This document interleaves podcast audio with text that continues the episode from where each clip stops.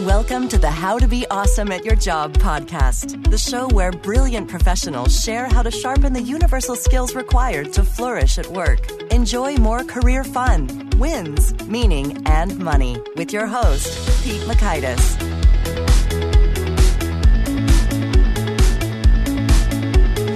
Hello, and thanks so much for joining us here for episode 141 with Bob Burg. This was a fun interview for me because I've read Bob's book, The Go Giver, years ago and found it inspiring. So I hope you feel the same way as you walk away learning one, how to be a giver without being a doormat, two, Bob's five laws of stratospheric success, and three, how to find and cultivate outstanding mentor relationships.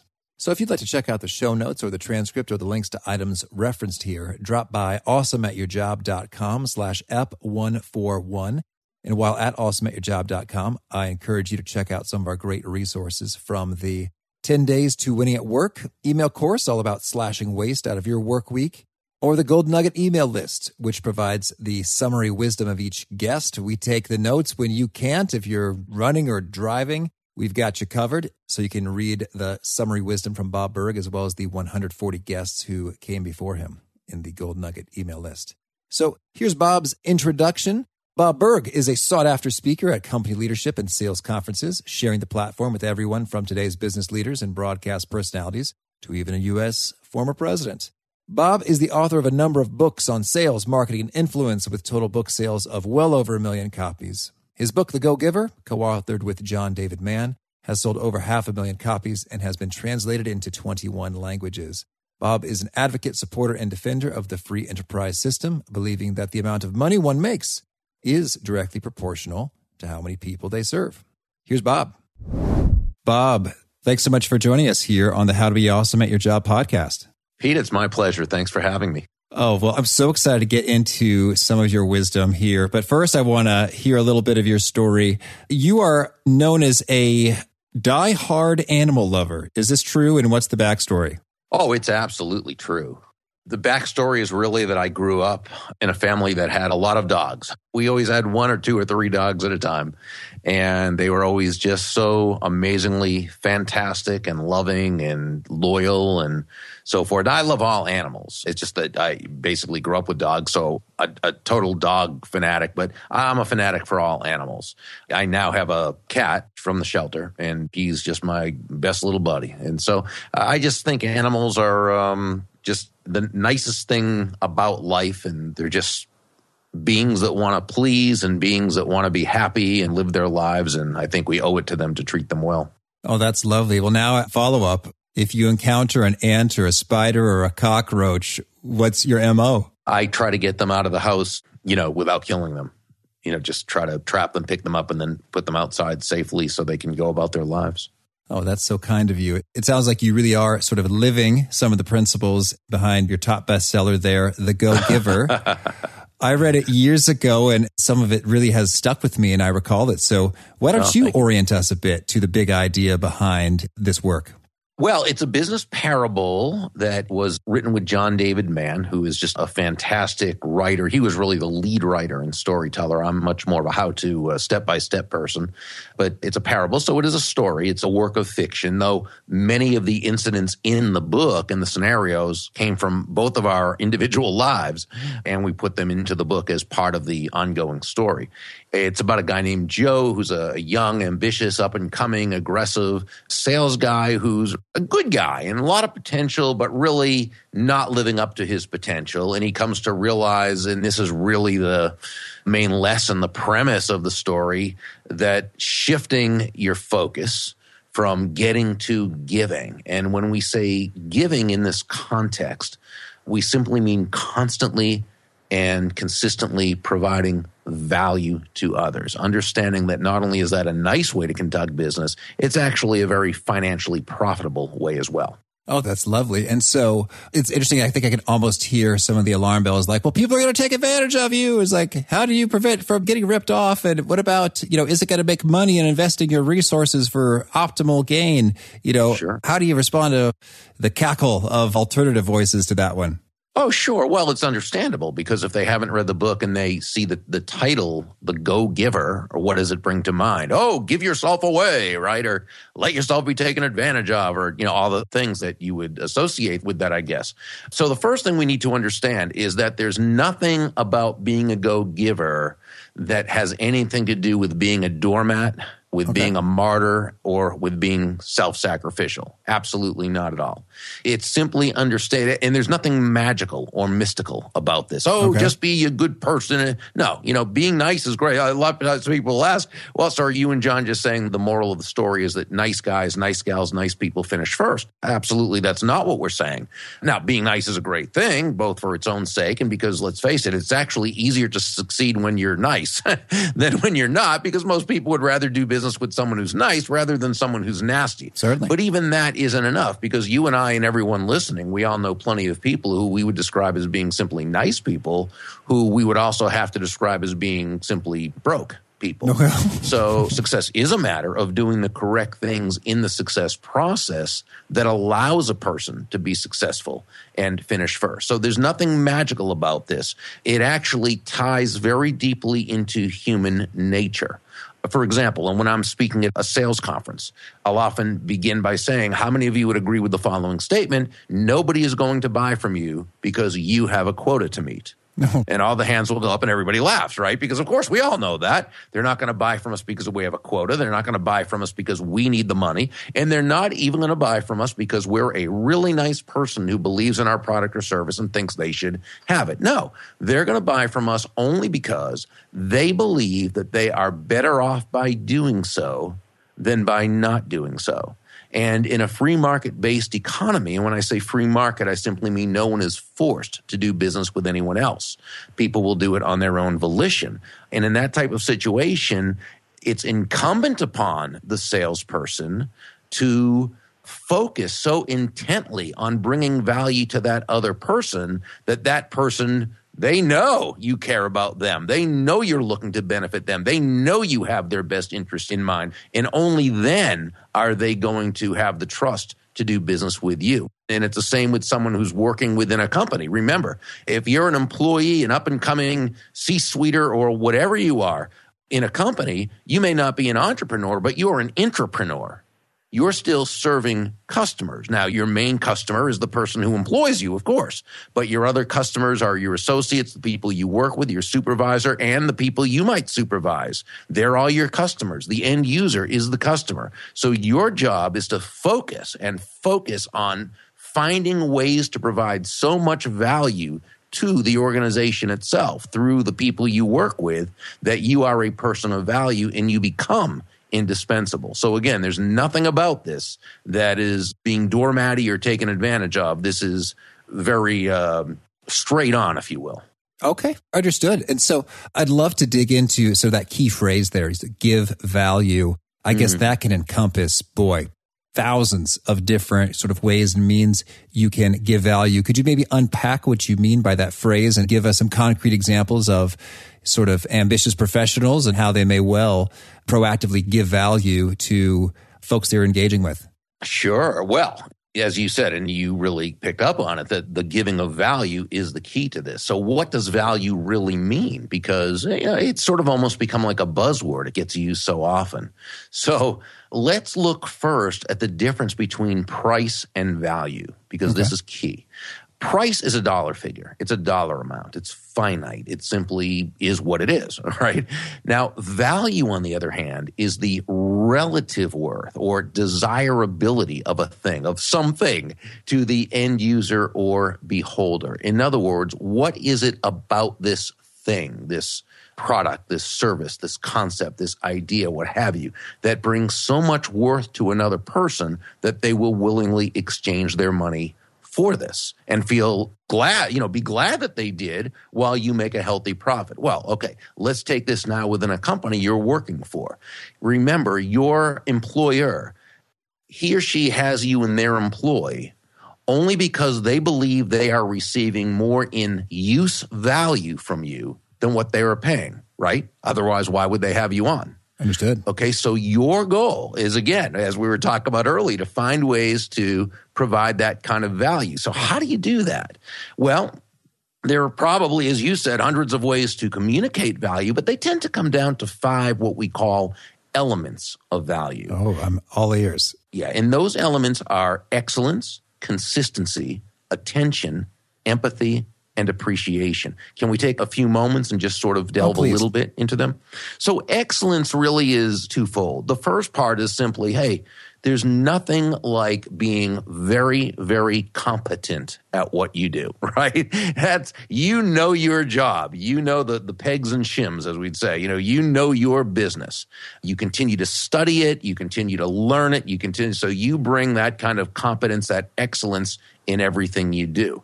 And I love that notion. And that gets me thinking about a previous guest, Jeff Kavanaugh, when he was mm-hmm. talking about the difference between handing in work that's, you know, technically done versus done done. It like mm-hmm. it meets the goals and requirements associated with it as opposed to just kind of technically being sort of checked off of the box. Uh, then that's such a difference maker. And that's really, he gave a great, great example, and that's excellence. Now, excellence is also how you make people feel when they're around you. It's how you greet people. It's how you address people. It's how you respond to people. It's returning calls and emails on a timely basis. That doesn't mean you have to jump through hoops. Again, we're not talking about being a doormat, but that you do things in such a way that people always have a good feeling about you and you make people feel good about themselves.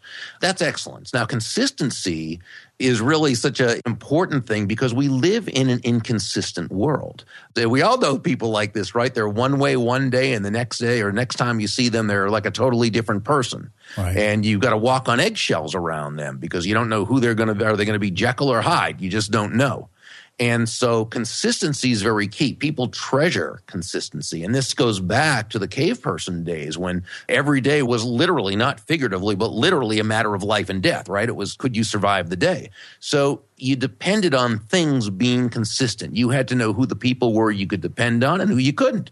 You had to know what the bent twigs meant or what the footprints meant, and they had to mean the same thing today, tomorrow, next day, you know, next week, next month, what have you. So while we don't have that kind of life and death survival issue to this day, it's been, you know, as the saying goes, hardwired into our DNA. So when you show up consistently day in and day out, and people know who you are and they know what to expect, right there, that's value. In fact, we can say that when you combine excellence and consistency, right there, you're communicating exceptional value. Mm-hmm. There's attention, attention to detail. It means attention to the person you're dealing with as a person, not just as you know, a notch on the way to getting done what you need to get done or your step to the next level. It means you deal with people regardless of who they are in a very human way. And you pay attention to what they're saying and you pay attention to what they're not saying. And, you know, there was an old book years ago don't Sweat the Small Stuff mm-hmm. by Richard Carlson. Great book. You know, it was really about first world problems. Don't sweat those little things that we make a big deal out of, but really they're not big deals. But I also loved when you take things on a reversal, right? There's always the uh, opposite of everything. Harvey Mackay years ago in his classic Swim with the Sharks without being eaten alive, he made a great statement. He said, Those who sweat the small stuff get the business. Okay. right? Because, hey, it's those little details that are the difference makers. So attention's very important. Then you've got empathy. And empathy is perhaps the most important human skill as well as most important business skill there is. And the dictionary definition of empathy is simply the identification with or vicarious experiencing of another person's feelings, which sounds like just a fancy way of saying put yourself in the other person's shoes. Mm-hmm. And it would be, except for the fact that most of us have different size feet. Right. And what I mean by that, Pete, is well hey, played. we don't always know how they're feeling because we're not them, right? We come from different experiences, we come from different belief systems, we come from different ways of seeing the world. So we don't always know how that other person is feeling. And so I don't think that in communicating empathy, you've actually got to literally know how they feel. I think in order to communicate empathy, you simply have to communicate to them that you understand they're feeling something and that this something is causing them distress and that you're there to help them through it. And when you can do that, now a person feels understood and they feel listened to. Very important. All right. And then the last element of value is appreciation. And really, as you know, that person who lives with a sense of gratitude, with that energy of gratitude, it's a very attractive energy. People want to be around people who have a smile, a genuine smile on their face. They feel good about who they work with. They appreciate what they have. And, you know, that doesn't mean everything's a bed of roses. Life is life and it's, and it's filled with problems. But it means that we choose to take on that, again, to kind of cite a bromide, that attitude of gratitude. And we put out that energy of thankfulness and gratitude and gratefulness. And, you know, when we do that again, we bring something very special to the table. So when you combine those five elements of value when you're dealing with others, that's what brings that additional value. Well, it does sound like a potent combination, certainly. And I'd love it if maybe you could share with us perhaps a couple examples or stories or illustrations that really highlight the distinction between, you know, a high level of attention or empathy or appreciation versus a typical level of those same things. Well, I think what it comes down to, because you see examples every day. I mean, you can see it in the person who waits on you at the fast food place if you eat fast food. And, you know, you know the difference between the ones that greet you with a smile and they're anxious to see you and they're going to do everything they can to make your experience a fantastic one, and the ones that come over as though you're disturbing their day and taking up their time and you can go through and then you know you can look at the ones who do it the same way every time so you look forward to their waiting on you or there's ones that you, right? I mean, we see this every day as a study in this. Mm-hmm. In fact, what I would suggest to your listeners is notice these five excellence, consistency, attention, empathy, and appreciation with everyone you come across and see what happens. Let me give you one quick example, if I may. I was in an office. It was a, uh, oh, what do you call it when you get your blood taken and, oh, and so the minute forth. clinic? Yeah, I can't remember what it was, but it was something like that. And so I was sitting in there waiting and there was an elderly woman who walked in, and she was very upset. And she approached the receptionist and said something like, Oh, I am just so angry. I can't believe you all lost the first results of my test and I had to take the morning and come in again. You know, she was very, and the receptionist, now she wasn't nasty, but she was totally unfeeling. And she just looked at the elderly woman and said, Please take your seat. We'll be with you in a moment. Ooh. Yeah. And again, she didn't say it meanly, but she just said it without any empathy, any feeling, any emotion at all. Well, the elderly woman kind of laughed defensively and said, Well, I'll tell you if this happens again, I won't be back. I won't. And again, the woman just waited till she and said, "Well, please take your seat. Someone will be with you soon." And the woman went to her seat and was just beside herself. And the other people in the waiting room kind of gave silent looks to each other, and you could, and we all understood why. I mean, all this woman, this elderly woman, all she wanted, all she wanted was for the receptionist to say, Oh, I am so sorry that happened. I don't know what did happen, but I promise you I'm going to check on it and we will make sure this never happens again. Please take your seat and may I bring you over a glass of water or a cup of hot tea and someone will be with you very shortly. Now, had she done that, she would have taken this disgruntled, angry elderly woman and turned her into a raving fan. Empathy is good for business. Instead, I guarantee you, this elderly woman went back to her condo that night and told everybody there about the horrible experience at this diagnostic center. That's what's called this blood diagnostic center and why you should never go there. Mm, that'll do it. Absolutely. And it just doesn't take a whole lot of time or effort or money. No, just a touch. Not at all. Not and at you're all. there. Exactly. Well, you know, we went deep on value, but you've got, you know, five laws of stratospheric success you cover off in your book. Could you give us a taste of each of them? Sure. The law of compensation says your income is determined by how many people you serve, as well as how well you serve them. So, where law number one focuses on the exceptional value you're providing, law number two tells us that the more people whose lives we touch with this exceptional value, the more money with which we'll be rewarded. Law number three is the law of influence, which says your influence is determined by how abundantly you place other people's interests first. Now, again, let's go back to nothing about that is doormatty or self sacrificial or anything like that. It's simply understanding that, and by the way, I would tell everybody, or I would suggest, if you look at the greatest leaders that you know, the top influencers, the most profitable salespeople in your company, you'll notice this is how these people run their lives and conduct their businesses. Now, again, there are always exceptions to the rule, but if you look at most of them, this is exactly what they do. And it's really because, as Sam, one of the mentors, tells Joe in the story, the golden rule of business is simply that all things being equal, people will do business with and refer business to those people they know, like, and trust. And Pete, there's no faster, more powerful, or more effective way to elicit those feelings toward you from others than by genuinely and authentically, law number four, right? Authentically moving from that I focus or me focus to that other focus making your win all about the other person's win. And to the degree you do that, that's how you make yourself very, very valuable in the marketplace. Mm-hmm. Yeah, law number four is the law of authenticity. It just says the most valuable gift you have to offer is yourself. You know, don't try to be anyone else. Be yourself. And the way you do that is by understanding what you bring to the table. It's understanding that you have intrinsic value as a human being, but you also have market value because you have certain strengths.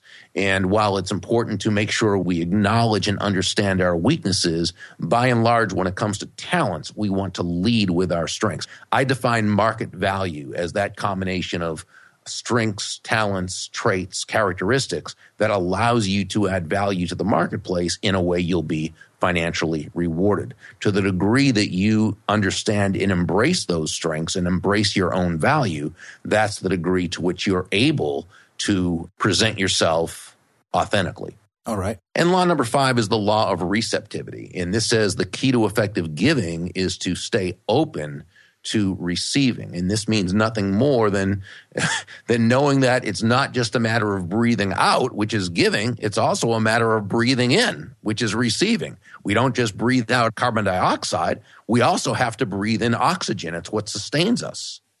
And so we receive from the world around us so many, I won't even say mixed messages. We receive so many negative messages about money that it can really mess with your mind on an unconscious level. But, you know, the truth is that especially the more free market the economy is, where people aren't forced to do business with you, the only way you can make a lot of money is by providing exceptional value to a lot of people. So if you're doing that, if you're focusing on the value, you've earned the right, not the entitlement, but the right to receive. And you simply need to make sure you allow yourself to be open to it. Okay, thank you. And so these are some great laws. And as I reflect on them, they seem true and uplifting in terms of, you know, it's not a dog eat dog world where you got to kind of claw to get yours. You know, it's a much sort of kinder, warmer place I like to imagine. So could you share with us a bit when it comes to this giving? Are there any sort of means or mechanisms by which you sort of make the determination of who will you be sort of focusing your giving toward? Because in a way, when you talk about, you know, breathing out and breathing in, mm-hmm.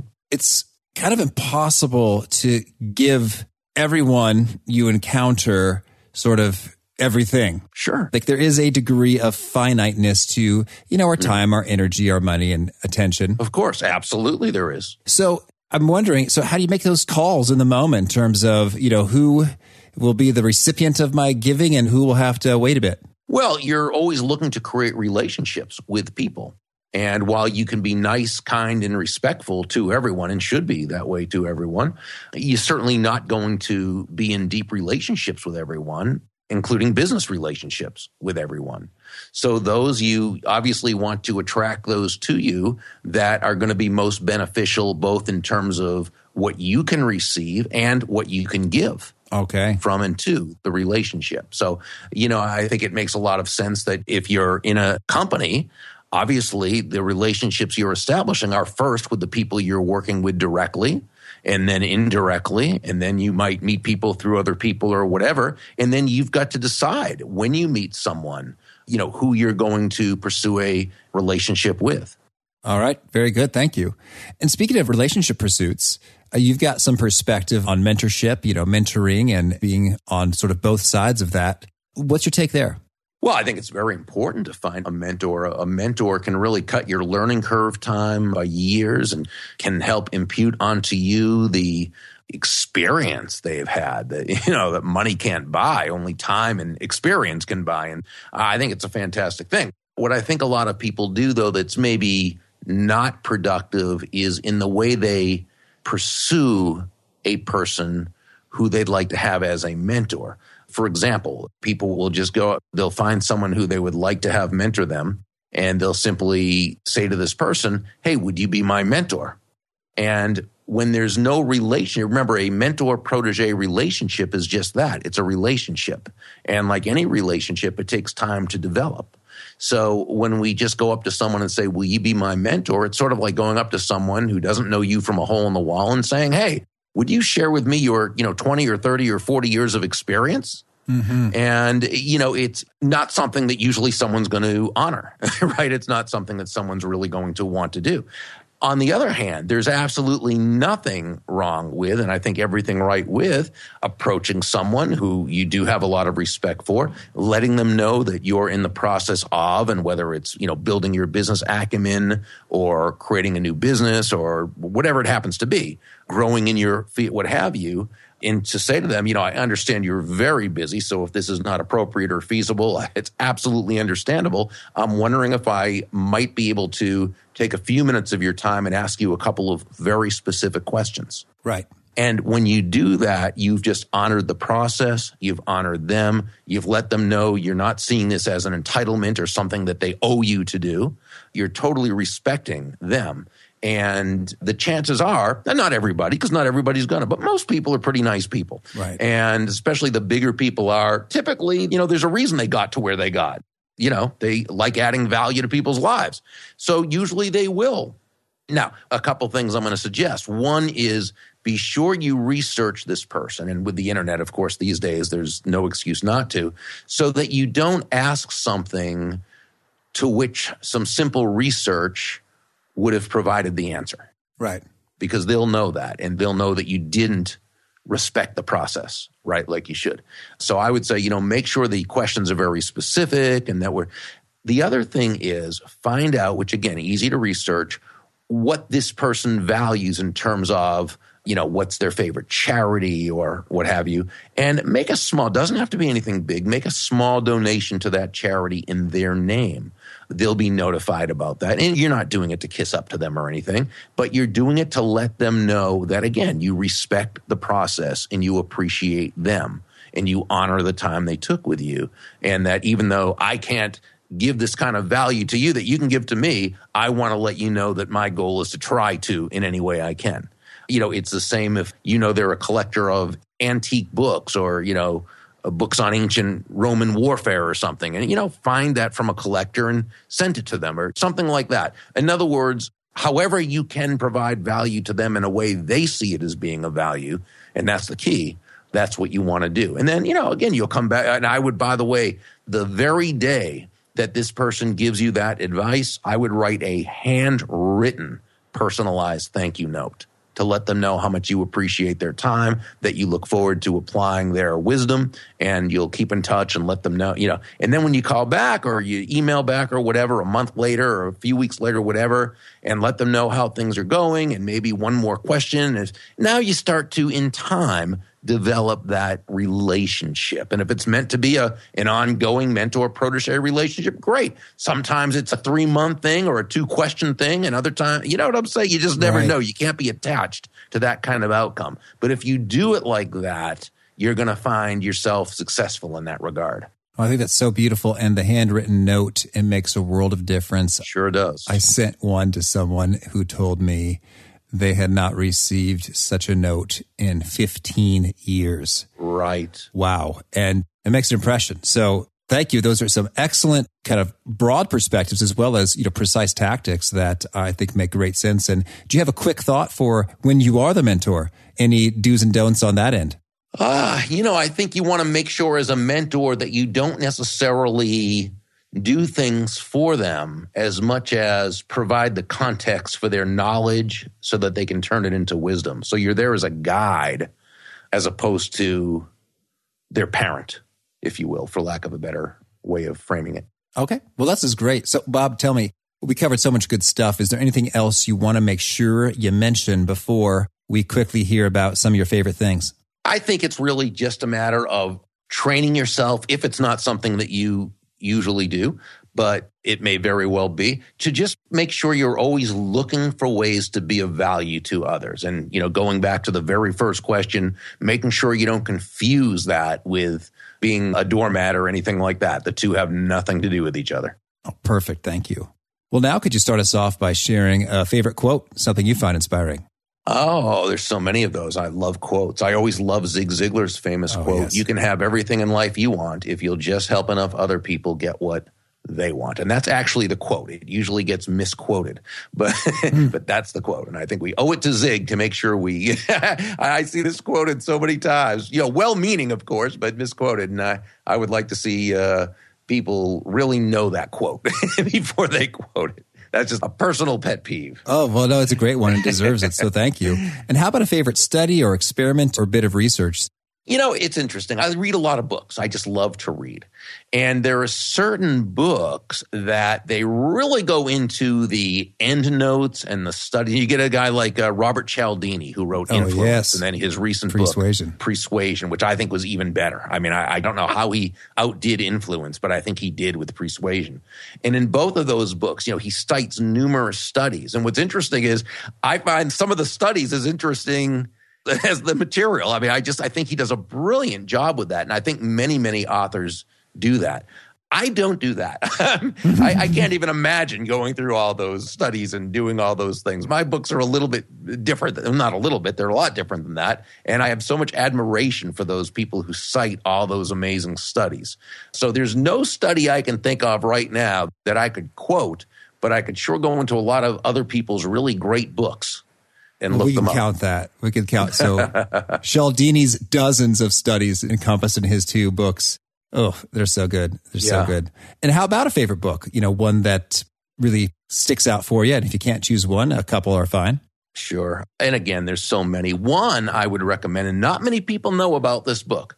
It's called The Secret of Selling Anything by Harry Browne B R O W N E. It's not just for salespeople it's for everyone. And this was published posthumously. He died several years ago. He actually wrote it in the mid to late 60s. He actually wrote two different manuscripts, short ones. One was on understanding human nature, and the other was relating sales to human nature. And his wife, Pamela, his widow, found the manuscripts after he passed. And I don't know if she sold it or gave it to whatever the rights to an independent publisher. But I've got to tell you, it is the most magnificent book. It's one of those that if you could recommend one book for someone to really understand how life worked, that would be the book. It's an absolute beautiful look at human nature and why the successful people in this world they don't try to change human nature. They work within human nature in order to help everyone come out ahead. Mm, excellent. Thank you. And there's so many other great books. well, that's a fun one because you're right. I was not familiar with it and I'm excited to get familiar with it. Could you also share with us a favorite tool, something you use often that helps you be awesome at your job? Well, I don't use this myself, but my business partner, Kathy Tagenel, she uses Infusionsoft, you know, the software program that the contact management, it, she runs a whole lot of our business from there. Really, I couldn't tell you how she does it or what it entails, but I know that she credits it for helping our business, you know, grow a lot. Oh, very good. And how about a favorite habit, a personal practice of yours that really helps you flourish? I'd say reading. Is that a habit? That totally counts. Is there a particular sort of time or is it like every morning at 8 a.m. I spend 20 minutes reading or how's it work? No, I just read whenever I can, all the time. Just whenever I have a chance to, I'll pick up a book. I usually have about four or five books going at a time. Got one in the car and one at the office, which is in my home, but there's one wherever I go in the house. It seems like it's out there and I'll be reading. I just love it. I enjoy it and I learn so much from it. Oh, thank you. And how about a favorite nugget, something that you share that people just tend to, they nod their heads, they take notes, they highlight it up in the Kindle version of your books. Is there an articulation or two of your message that seems to really hit home? I think that if there's anything, it's understanding that success in life is probably about 10% technical skills and talent and about 90% people skills, which by the way, and let me qualify that, that doesn't mean that talent is not important. It doesn't mean that technical skills aren't important. Remember, we were talking about competence earlier. Mm-hmm. Doesn't mean that's not important. It is very important, but it's just at this point, it's the entry level. You've got to be that if you want to have a chance to thrive. But 90% of success of the people that really, really get to the top of the summit, they have mastered people skills.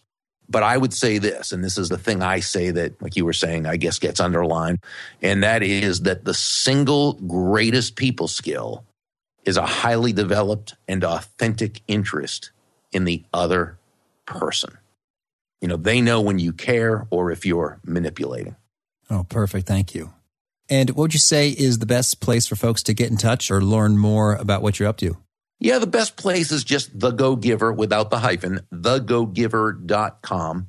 And while they're there, they can get the first chapter of The Go Giver and they can connect with my podcast if they'd like and join the Go Giver movement and connect with me on the various social media. Oh, thank you. And do you have a final call to action or challenge for those seeking to be more awesome at their jobs? I'd say whatever it is that you want to do or plan to do next, start doing it. Take action. This is why we say it's great to be a go giver and a go getter.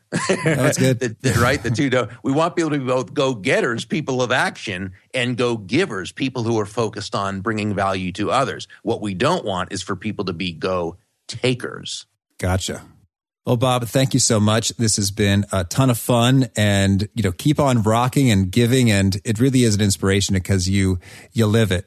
We got connected through Jamie Newman, who also has a great show. Love Jamie. And you just gave of your time to his show when he was just getting started. You didn't have a ton of, you know, publicity or exposure to be gained. And you already had all these bestsellers and, and here you are, you know, sharing with us and we appreciate it. Well, I'll tell you what, it's my pleasure. Jamie is a fantastic person, and you are too. And I appreciate the value that both of you are bringing to so many people. The line that really stuck with me there is the single greatest people skill is a highly developed and authentic interest in the other person. That's come up a few times in terms of that curiosity. It pulls you out of yourself and focuses the attention on the other. And we just like it. People like feeling interesting. To be interesting, be interested, as we heard from Arel Moodie back in episode 19. So if you want to check out the show notes or the transcripts or the links to the stuff we referenced, that's over at awesomeatyourjob.com slash ep141. I also encourage you to push subscribe if you haven't already. Our next guest, impressive guy. He's a TED talker. His book just hit the New York Times bestseller list. His name is Isaac Lidsky and he shares some powerful wisdom associated with the process of going blind, what he learned from that about thinking critically and wisely and vision along the way. Some eye opening stuff. Actually, did not intend that pun, but it really did sort of spark some new thoughts and considerations for me. So I hope to catch you there in peace. Thanks for joining us for today's episode. To get the most out of this conversation, visit awesomeatyourjob.com to find today's show notes, transcript, and infographic summary cheat sheet. For more entertaining professional skill sharpening, be sure to subscribe to catch the next episode of How to Be Awesome at Your Job.